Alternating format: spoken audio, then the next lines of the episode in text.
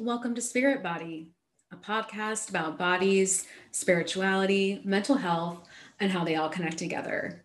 I'm your host, Lauren Donaldson, a therapist, astrologer, and an intuitive healer.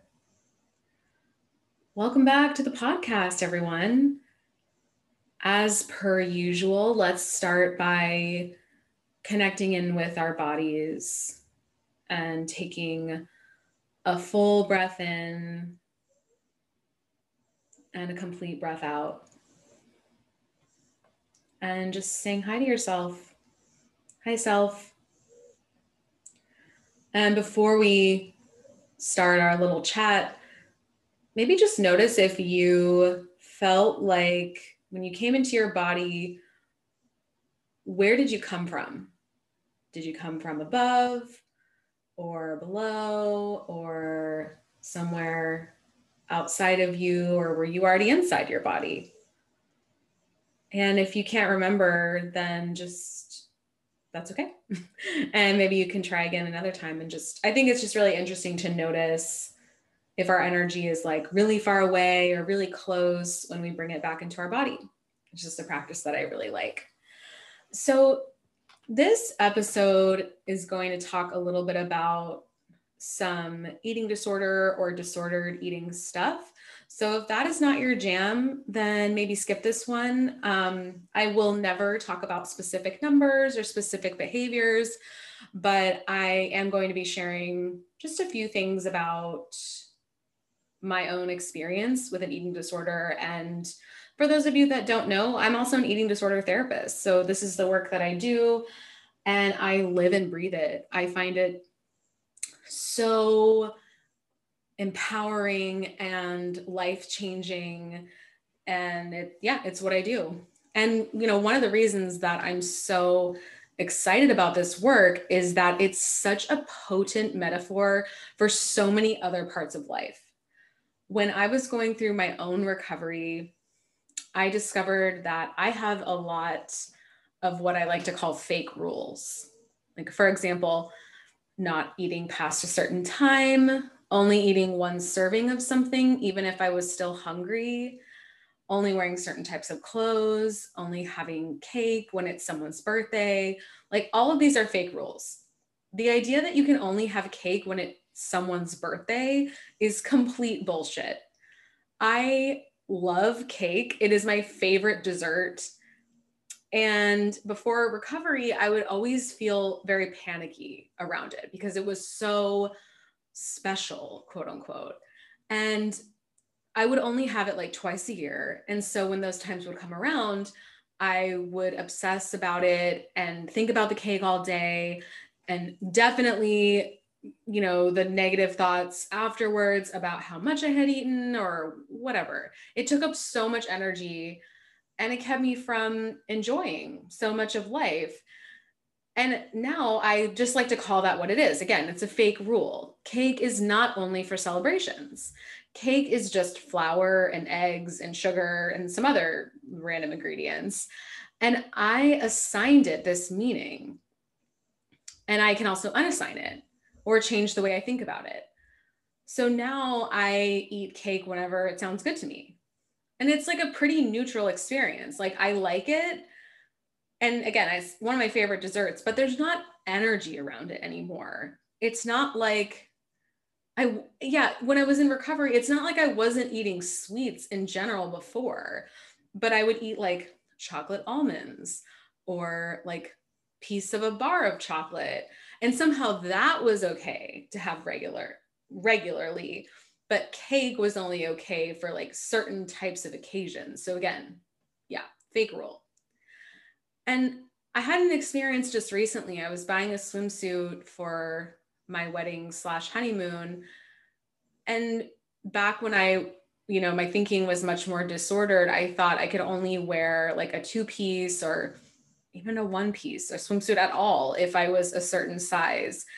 And, you know, my fake rule was like, only at X size would a two piece look good on me. And just the other day, I went shopping and tried on some swimsuits that fit my body really well. And I left the store feeling amazing. I was like high on life. It was the best swimsuit shopping experience of my life. I wear a bigger size now than I ever have before. And that's how I know these are fake rules. Like when we challenge them and we do work around them, they just don't hold up.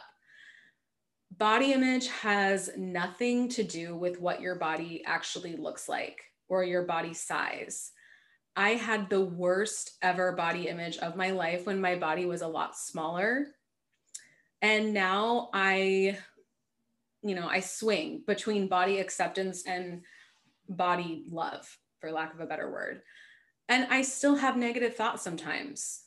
But like I've said on this podcast before, the difference is I now know what to do with these thoughts. I know to look underneath them and how to examine them and try to give myself what I'm really needing.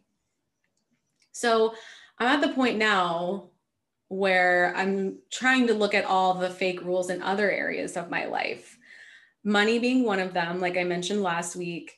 And I'm in the process of just identifying what these rules are. Like I'm looking at what are my fake rules about debt or how much I can charge or how long I have to be doing something before I raise my fee. And I think it can just apply in so many different areas of life. Like for me in relationships, one of my fake rules was that I would never ask someone out. That was that was one of them. If someone wasn't going to ask me out, they weren't the right person for me. And same goes for like messaging someone on a dating app. Like I would never do that first. Where did I learn that? I don't know. I and I think the answer to most of these questions of like where did we learn them is just like the world we live in, the culture we live in. But just to highlight that no one told me these things. I just learned them covertly and then they greatly impacted my entire experience. And when I met my fiance, I asked him out. Something compelled me to ask him out. I was very drawn to him. And so I did it. I broke my fake rule, and it was one of the best choices I've ever made. It worked out really well. And there's a difference between a boundary and a fake rule. And I think we can feel the difference in our bodies. Like using the money example, I thought it was okay to charge a certain amount for my chart readings because I had only been reading charts for a year and a half. Even though I've taken a lot of classes, I've invested a lot of my own money in my education to become an astrologer, and I've basically been studying astrology my entire life. I still thought I wasn't allowed to charge a certain amount. And what happened when I wasn't charging enough was I didn't want to do it. I would get resentful like something I really love doing, reading birth charts. It wasn't feeling good in my body because I was giving more than I was getting. And that's how I knew I needed to raise my rates. Like I wasn't comfortable and I had to work through a lot of what came up about not feeling worthy of charging a higher rate and all that. I don't want to be inaccessible. That was a big one for me. I want to be able to help a lot of people which is why I still have a sliding scale so that when someone who genuinely cannot afford my fee but wants to wants to work with me, I can look at my business income and make a choice that feels right in my body about whether or not I can work with someone at that lower rate. And when I make the choice from a place of being grounded in my boundaries, I feel great in my body. I I trust that my body will tell me if I'm working and offering from a place of fear with my fake rules. So I think the invitation here is to maybe look at one thing in your life where there might be a fake rule, whether it's food or money or relationships or your work. Just take a look at that rule. What rule have you created?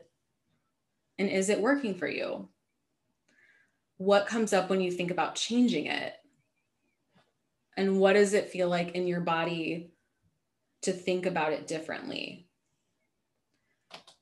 As always, I want to hear what came up for you in this episode. You can find me over on Instagram at Lauren Donaldson or on my website, laurendonaldson.com. Bye.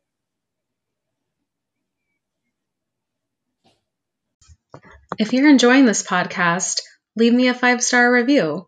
That'd be really cool and it would help other people find it too. Thanks for listening. Until next time.